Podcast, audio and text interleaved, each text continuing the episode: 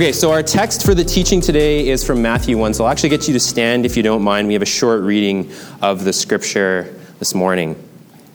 An account of the genealogy of Jesus Christ, the son of David, the son of Abraham. And I won't read all the names for you again this week. We'll skip down to the last verse of the genealogy, verse 17. It says So all the generations from Abraham to David were 14 generations.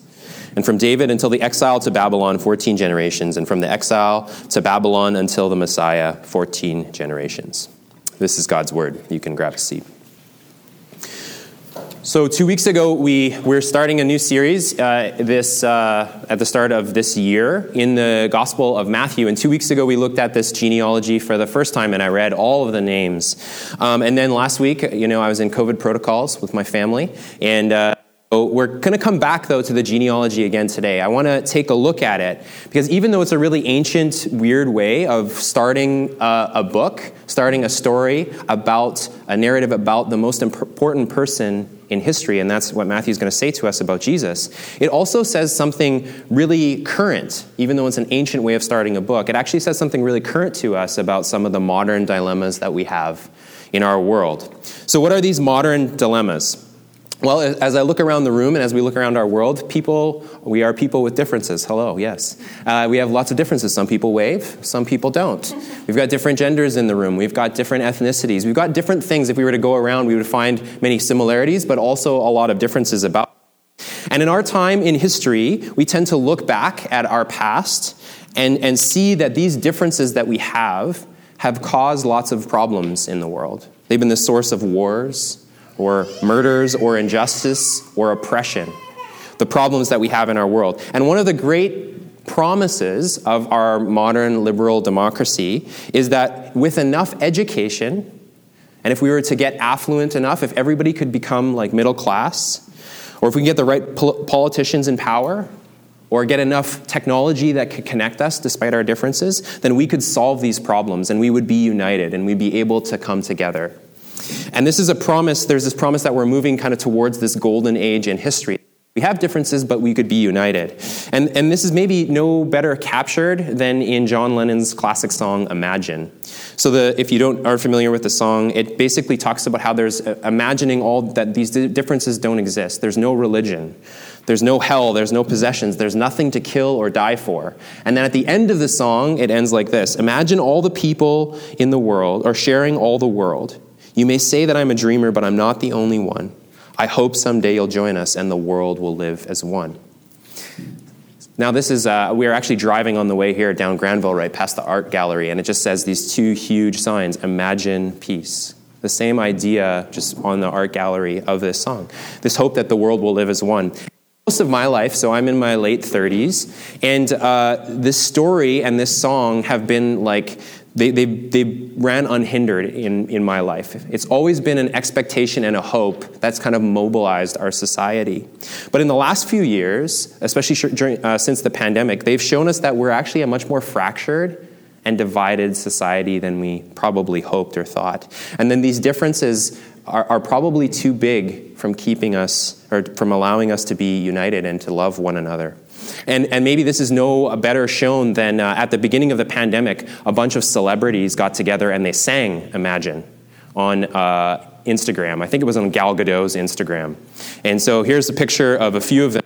And uh, so we've got Gal Gadot and Sarah Silverman and Will Ferrell. And so you can go watch this later. But the backlash to them singing this iconic song of hope and peace was just like swift and merciless. So here's what the New York Times wrote. This is the closing paragraph or sentence of their article. In times of crisis, some think it's enough to throw something slapdash together, serve it to the world, and hope it heals some people. But that's not, just not how things work. Uh, that's the New York Times. So they're, they're talking about how, uh, and they use the word naive over and over again in their article. Like the, the, this is just naive to believe that just some, you know, millionaires singing this song is somehow going to heal the world.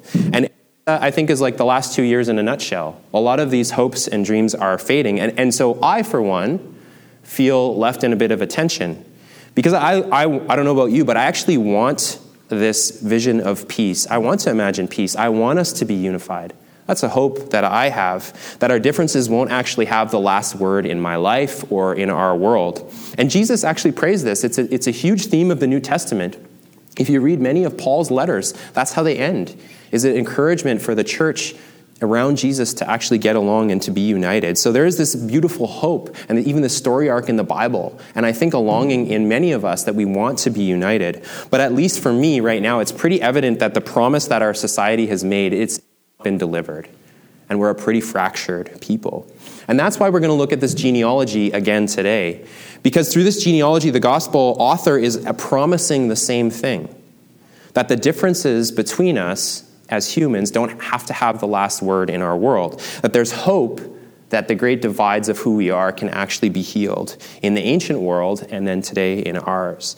So, through this weird list of names, we're getting a peek into how the family of God and the kingdom of God actually operate and how it can bring unity amidst diversity and peace to these long standing fractured relationships that we have that exist still today in our world. So, we're going to look at the passage in two parts. We're going to look at three of the great divides that this genealogy actually talks about, existed then and exist today. And then we're going to end with talking about how Jesus uh, offers to heal these divides in our, how he can bring unity unity to these different divides that we have.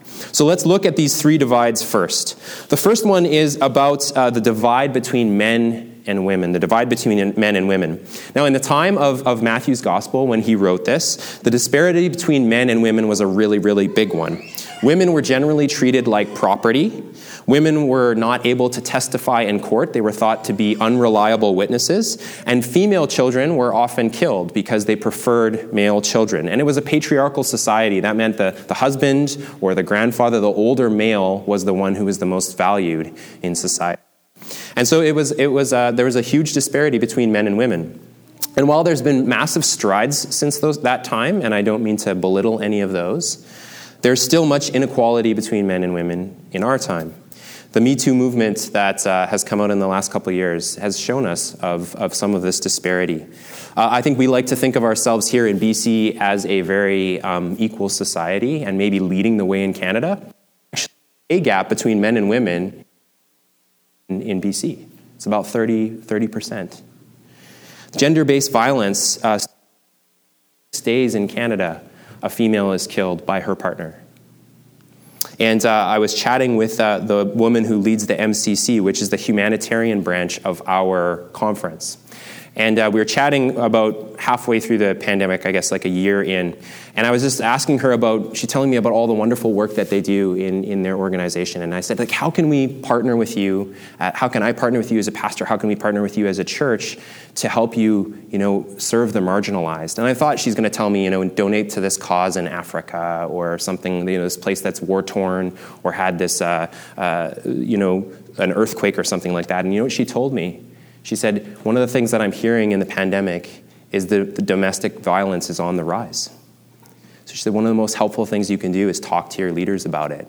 And, and she sent me a bunch of pamphlets. If we ever get back into the chapel, you'll see they're in the women's bathroom. That opens a door, hopefully, for any women that are facing that. And so there's all these gaps that still exist today. And um, women generally in, in history have, uh, men have, have oppressed women and been um, over them. But, and, and women have, have fought for equality. And I'm a, a believer in that. I think we need to walk there together. But even today, some of the rhetoric that's used uh, for, for women to get equality surpasses that, I would say. And it becomes a, a, rhetoric that is shaming towards men. That to be a man is, is something, there's something wrong with you or deficient in you. And uh, this can also continue to make a divide between us, even though it's actually a move towards equality. That there, this shaming language that exists, either can continue to widen the gap between men and women. So, how does this genealogy address this divide between men and women that existed in Jesus' time and, and, continues to exist today? Well, remember that this genealogy was written in a time of a patriarchal culture, that men were valued over women. And so the names of women would almost never be written in a genealogy, because if it was, it would mean that you were fatherless if they only put your mother in there. And that would be viewed as a huge stain on you and your family, and it should bring deep shame to you if that's your lineage. Yet, in the lineage, in the genealogy that we have for Jesus, there are actually five women mentioned Tamar, Rahab, Ruth, Bathsheba, and Mary in the genealogy of the one true king, Jesus the Messiah. So, by including these women in Jesus' genealogy, the author is saying something very stark and countercultural. He's recognizing the value of women in God's family, and he's saying something uh, profound that we need men and women to have a genealogy. Um, and, and it's very unique in this genealogy because he will say things like Boaz fathered Obed with Ruth. So he's talking about both the father and the mother in order to continue the lineage on. And so he's saying men and women have to work together to have a genealogy, to carry this blessing and this story of God that we talked about two weeks ago. Men and women working together in our differences in order to bring this into the world. And this mirrors the idea that we see in the first page of the Bible, the first chapter, the first page in Genesis 1 that God says we are to reflect Him into the world. That's the job of what we're supposed to do. We are images of God in the world. And He says we do this by being man and women, by working together. To be fruitful and multiply is a command that needs both men and women, and it's a command to both men and women. And part of the curse that happens in the story of the Bible, just a few chapters later, there's this story of the curse or the fall. The effects of sin in the world is that men and women will actually be at odds with each other, that these differences that we have will cause divide. And it says specifically that the men will rule over the women, and the women will always want to rule over the men. That's the way that it talks about it in Genesis 3. And so when the author of Matthew starts his genealogy this way, he's saying something actually quite profound.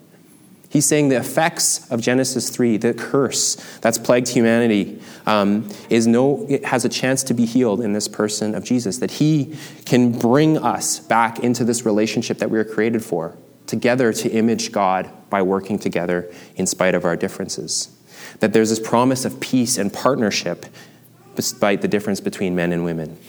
So that's the first divide that this uh, genealogy addresses. The second one is status. Andy Crouch, uh, in, this, uh, in his book Playing God, which is wonderful if you ever want to read it, he says this about status. Status at at its root is where you stand. That's what it means. Where you stand. Status is about your place in line. It's about the human drive to be ranked above another, to be counted more worthy than another. Status is about counting, numbering, ranking, and ultimately excluding. And every culture has a way of doing this, of, of ranking people, of numbering them and excluding them. In our culture, we rank people by achievement, what you've done, the things that you've accomplished. So if you go to a job interview, or if any of you are, are applying for you know, schools, um, they ask about your marks in school and what you've done in your work history and your volunteer history. Uh, if you uh, are part of social media, on social media, then the things that determine you are, are your status are like the size audience or how many likes or views that you have. You know, if you play sports, uh, it's an achievement culture. I just can't walk into the Canucks practice facility and be like, hi, my name is John Howe. My grandfather is Gordie Howe. My father's Mark Howe. So you should just let me play. That's not true, by the way. But they don't care who my family is. They'll be like, are you good at the hockey? And I'd be like, mediocre, really, is where I stand. They're like, then you're not on the team. Um, but our, our world is a meritocracy, right? That's, that's what it's called. That people's status is based on what they've done in the past, what they're doing now, and what we'll be doing in the future. I work with entrepreneurs and a side gig, and a lot of them may not be doing a lot now, but they'll tell you about how their company is going to change the world. It's all about this potential. But that's the merit, the, the, meritocracy world that we live in. What have you done? What are you doing now? And what will you do in the future? Are you a good investment? But in Jesus' time, the biggest status symbol, or one of the biggest status symbols, was your family. It was your genealogy. So your genealogy functioned like a resume. And if you're from a small town like I am, I'm from a town of just over 2,000 people, small towns also work this way. I think I had four jobs growing up before I left for university. I never, ever submitted a resume. They were just like, oh yeah, John Howe, like he's good people. They just know you. Or they, my friend would advocate for me at the job, and they'd be like, yeah, okay, come work for us. And that's the way that it, it works. So if Matthew here is making the claim that Jesus is fit for the status of the king, of the one great of all time, we should expect that his, his resume, his genealogy, should also be pristine. It should be perfect and should showcase that he is fit to be the king. He should come from good people. And we have to recognize here that Matthew hasn't chosen everybody in Jesus' family lineage. So this, this uh, he's going here in this genealogy for style points, not like historical exactitude. So think it's more like a poem than like a 23andMe test. That's what's going on in, in Genesis 1. That just means that he could leave some people out. If he wanted, like we've all got those embarrassing uncles, right? I assume that's what you're all talking about when you're chatting and passing the peacetime. We've all got those people in our in our uh, genealogy that we're kind of like we don't really want to talk about. So we would expect that Matthew would just leave those folks out. So what do we see when we look at this genealogy? Let's take a look, and we'll, again, we'll just take a look. We'll focus in on the women here. So we see a, a woman named Ruth, and she's she, she's an absolute saint. He's one of the most amazing characters in the Bible. Uh, if you don't know the story of Ruth, I'll, I'll, just quickly explain it to you. So, Ruth marries a, a man, and then her and her brother and sister in law and her mother in law they go to a foreign land to work. So it's two couples and a mother in law that go there. And both of the husbands die. So it's just the mother in law Ruth and her sister that are left. Now, they're in a foreign land, which means that they're vulnerable. And like I said, this is a patriarchal culture. They're women, so they're also very vulnerable. They have no men around. So the mother in law says, I'm going to go back home, Naomi. She's like, I'm going to go back home. People will take care of me. And I encourage you, the, da- the daughters in law who now are both widows, she says, just go back to where you're from. And maybe you'll find someone to marry you and, and to give you children, because that was the biggest idea of blessing in that society. So Ruth's sister in law goes, she hugs them, they all cry. She goes back to her people. But here is what Ruth says to her mother in law, Naomi Don't plead with me to abandon you or to return and not follow you. For wherever you go, I will go. And wherever you live, I will live. Your people will be my people, and your God will be my God. Where you die, I will die, and there I will be buried. May the Lord punish me and do so severely, if anything but death separates you and me. Just this beautiful covenant that she makes with her mother in law. And one of the unique things about it is in the Bible, we often think of this covenant language as between married people. But here, Ruth makes it with her mother in law, another person, and it mirrors the covenant faithfulness of God that we see throughout the Bible. So she's just an absolute saint and just a beautiful person. So Ruth is, is in Jesus' genealogy. But we also see other people. We see some sinners, and there's a woman here named Rahab. In the Bible, you might say, you know, uh, someone so and so, child of so and so. So your first name, your last name would be like your father's name. And Rahab, do you know how, what she's called in the Bible almost all the time? Rahab, the prostitute, the, har- the harlot. That's just like what all, that's her name. Uh, growing up, like I said, I had a bunch of jobs growing up, and uh, one of them was was a, being a truck driver, but I was only like 18 or 19 years old, and I had a bunch of younger sisters. They were all still in school, so we had lots of school snacks at home. So when we would go away on these long trucking trips, I would just grab a bunch of them and bring them. And one of the things I would bring was juice boxes. And these guys that are like, you know, 35 or whatever are like, just thought it was the funniest thing that I brought juice boxes. So they just called me Johnny Juice Box. That was my nickname. So I could literally become like the richest man in the world. I could become the prime minister of Canada. And when I go home, juice box. That's what they call me, juice box. That's Rahab. No matter where she goes, what she does, Rahab the prostitute. That's what she's called in the Bible. A sinner, a person that we would think would be on the outside, yet she's included. So we see saints, we see sinners, and then we just see some really strange people too. Tamar is a good example. If you don't know this story, we don't often tell it in Sunday school. Let me just update you on, on what it is. There's this woman named Tamar. So, similar situation. She gets married, and her, her husband dies. So, she's a widow.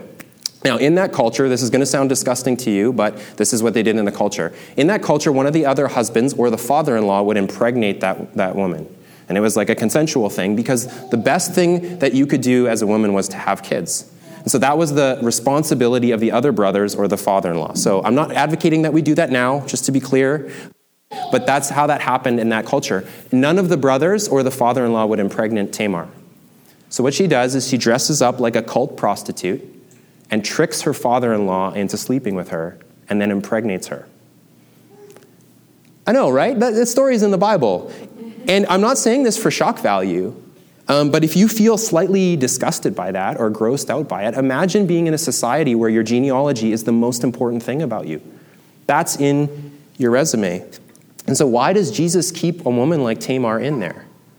Why, is, why not just kick these embarrassing people out? See, Matthew's trying to tell us that there's something really different about the family of God and the way that it works. All cultures ask us for our resumes in some way, shape, or form to determine our status. They'd want to figure out are you a have or a have not? Are you a winner or a loser? Are you a good investment or are you a lemon? Are you part of the upward mobility here or part of the lower class? And this binning, this separating people out, creates division. That's what creates division amongst us. Again, here's what Andy Crouch says Every move up in line requires that someone else move back in line.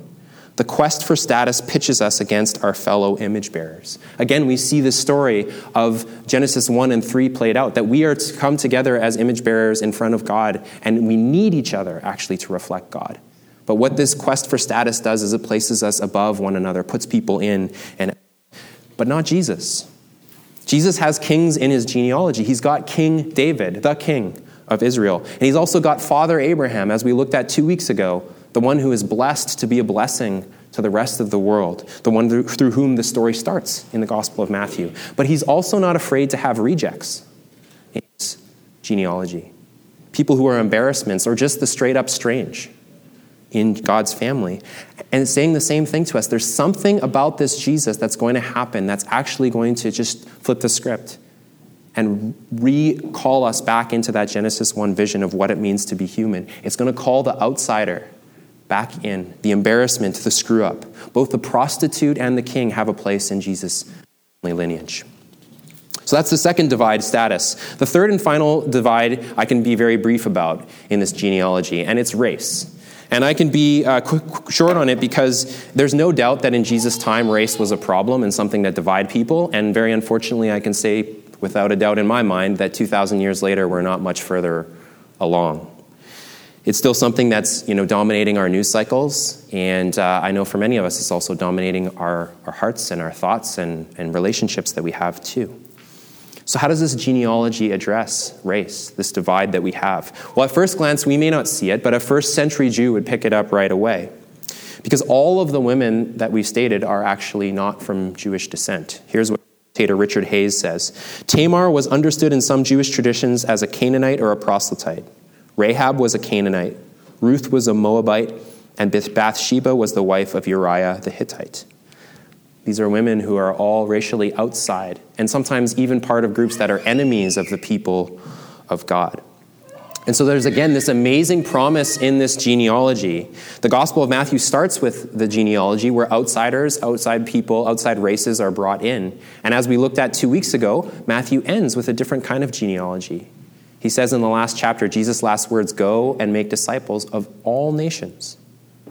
I'm inviting everybody in. That through Jesus, our ethnic divides, our, our ethnic identities, as, as they are, they don't have to divide us. They don't have to be things that pull us apart. But rather, through Jesus, the story and the hopes and the promises of the story of Israel, that we would be blessed to be a blessing, become open to everybody. That we're all invited into this bloodline and family. Share it with David and with Ruth and with Jesus. So that brings us to the, the last question how could this be possible? How does, so you can make a promise like the Imagine song does of being united despite our differences, but how does Jesus uniquely offer us to be united together? How is this a genealogy suggesting that we could be united despite our differences? Well, here's how Matthew ends the genealogy. Let's look at this verse again. All the generations from Abraham to David were 14 generations. And from David until exile to Babylon, 14 generations. And from the exile to Babylon until Messiah, 14 generations. 14, 14, 14. Or that number equals 42. 42 generations. Or we can break that up in six times seven. Six generations of seven. And this is one of those moments where Matthew is trying to say to us, but my lips hurt real bad. 42, if you were here two weeks ago, this is a reference to Napoleon Dynamite, one of the greatest movies of all time. That's what he's trying to say to us 42. And we want to say back, okay, 42. Like I could say some numbers, you know, 87, Sidney Crosby, number four, Scottie Barnes. I don't know. What do you want me to do? Just throw, are we throwing around numbers here? Is that what's happening? And he's saying, no, no, no, like my lips hurt real bad. Six sevens, guys.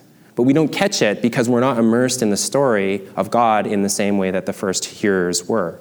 So here's what they would understand. In Jewish culture, every seventh day was called a Sabbath. You're probably aware of that, whether you follow Jesus or not. And this is a day that you rest from your work and you go into the presence of God with the people of God and you worship and you renew yourself into the story of God. And every seventh year was called the Sabbath year, the Shemitah in Jewish tradition. And in this year, you would actually let your land rest. So you wouldn't farm your land, you would just let it sit there. And if you think about it, I think we might be like, oh, sweet, I don't have to work for a whole year. But for them, there, it's not like a socialist situation. They, they would, they would, the biggest question they would have is like, how am I going to eat? How's my family going to eat? And what you're doing in that year of rest is you're practicing the habit of remembering that our God is a God who will provide. So the seventh year is the Shemitah year, the, the, the year of Sabbath. But every 49th year, the seventh seven, was the year of Jubilee. And no matter what had happened in those 49 years, maybe your, your family had done really well and you'd accumulated a lot of land. You were one of the haves. Or maybe your family had done really terrible. Maybe there was drought in your part of, you know, you didn't have really great land and you lost all your land. No matter what happened on the Jubilee, you redivide the land and you give it back to its original caretakers because you come back into the story of God in a very real way and you remind yourself that the land is not ours, it is God's. I'm just a steward, I'm just a caretaker of this land. Ultimately, it belongs to Him. I'm an alien and a tenant here, not the owner.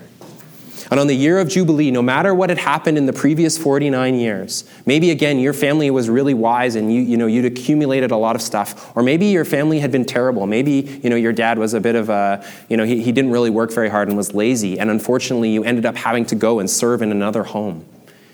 No matter what had happened on that 49th year, all the slaves were set free and debts were forgiven. Because we remind ourselves that that's not our truest story, what we have and what we don't have, but ultimately that what we have is God. That every person has value because God gives them value. That we're made in His image, and ultimately we don't serve each other, we serve Him.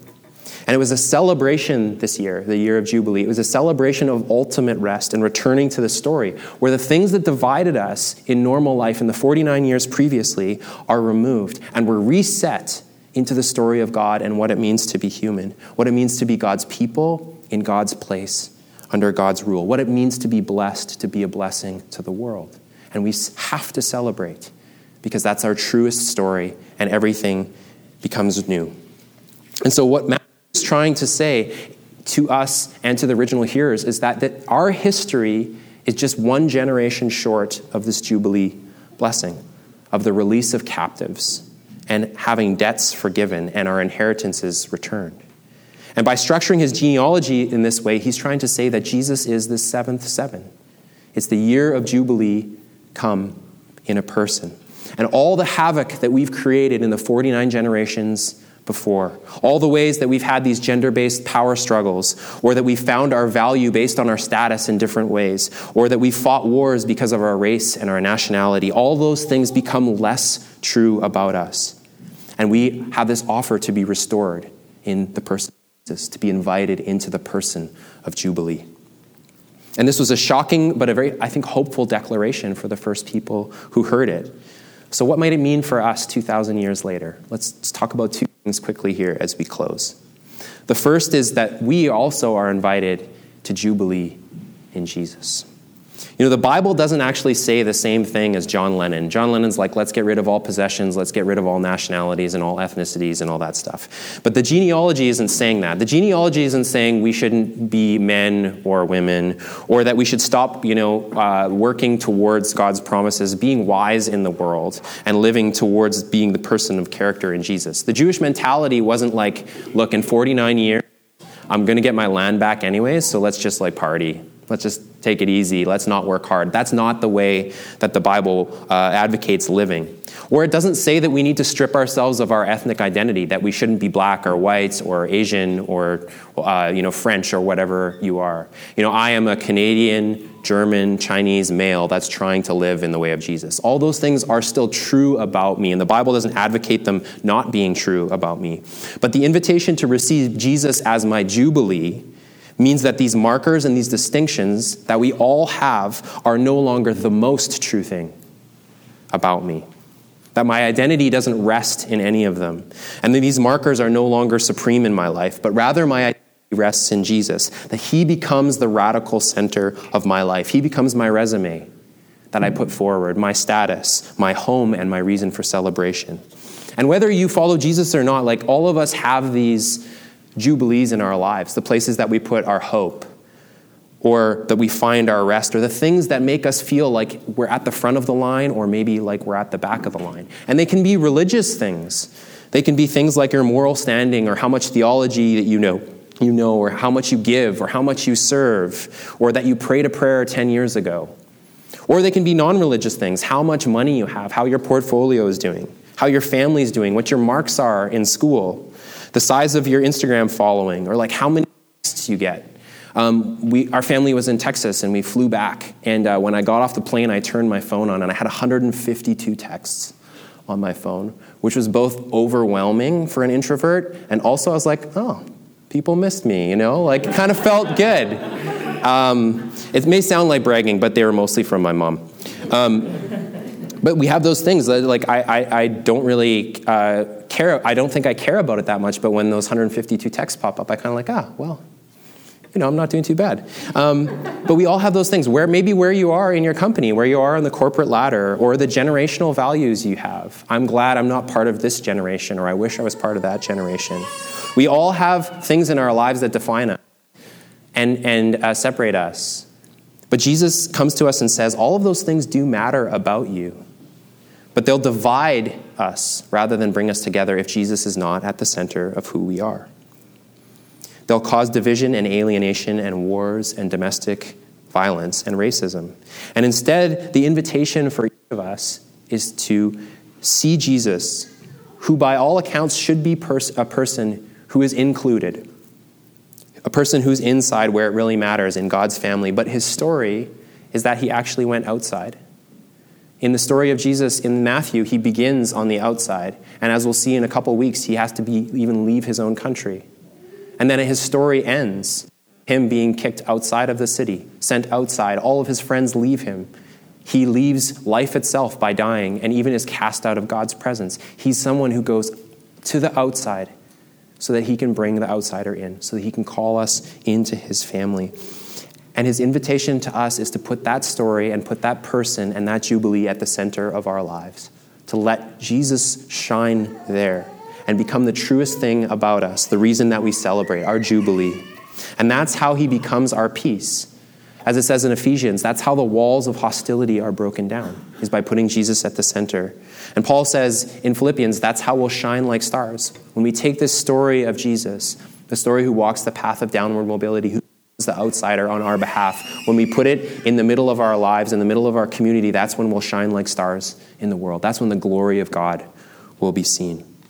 And so, as we move into a time of response, I just invite you into also a time of contemplation. You know, what are those things that are your Jubilee? Those things that you're putting at the center of your life instead of Jesus. And then just to take some time to confess those things are in my life and to put Jesus back there as we sing, as we worship together, as we take communion together, as we give, to pull those things out of the center and reorient ourselves on Jesus, to celebrate, to worship, to sing together. And the last thing is I invite you to, and I think this, this genealogy invites us to do, is to practice the radical centering of Jesus with an invitation to the table together. You know, in Jesus' time, one of the ways that you showed who was in and who was out was who you was one of the most clear boundary defined in, uh, in their culture. And this is why when Jesus goes and eats with sinners, if you've read the gospel, it was always such a scandalous thing because he was saying, I'm actually down with these folks. Uh, they should be out, and, and they, sh- uh, they should be out, but I'm inviting them in. And nobody in the gospel would know this better than Matthew, the person to who this gospel is attributed to, Levi, because he was a tax collector, someone a rabbi would normally never, ever eat with. But Jesus comes and eats with him, invites him into the family. And so when we come to the table, this, this invitation to this genealogy and this invitation to have Jesus as our Jubilee is also an invitation to eat with Jesus, to come and eat together, to center ourselves around his story, to take it literally into our bodies. And so I'm going to be up here with a basket of our elements invite you as we sing together to come and grab one, and then Mo will lead us through a time where we just center ourselves on that story and we come to the table and we say, Yeah, maybe my, I don't feel like I fit in Jesus' genealogy, but I'm going to take his invitation to come to the table and center myself around him. So, would you join me as we pray, and I'll invite the worship team to come up and lead us in a time of response. God, we thank you so much for this. Um, it's, it is a super weird uh, list of people to us, and also a really weird way of starting a story. Um, but I pray that you would help us to, to understand what, what the author of the Gospel of Matthew is trying to get across to through it. That you do call us to, uh, I think we all have this hope of, of this rest, of this year of Jubilee, of this time where we're restored to your story. And we thank you that that invitation comes in the person of Jesus. So I pray for us now that as we reflect on our own lives, as we respond in giving, in singing, uh, in reconciliation with one another, in taking uh, the Lord's Supper together, that you would remind us of this story, that you would recenter us on you, and you would give us a reason to celebrate that you are here and that you long to be with us and invite us to the table. And I pray that that would uh, uh, be continually true of our community, that we be people who put you at the center, that your light may shine out from us. That as we uh, set ourselves on you, that the divides that we have by, that come about because of our differences would be less and less because we centered instead on you. So teach us that in this time as we respond together, we pray. In Christ's name, amen.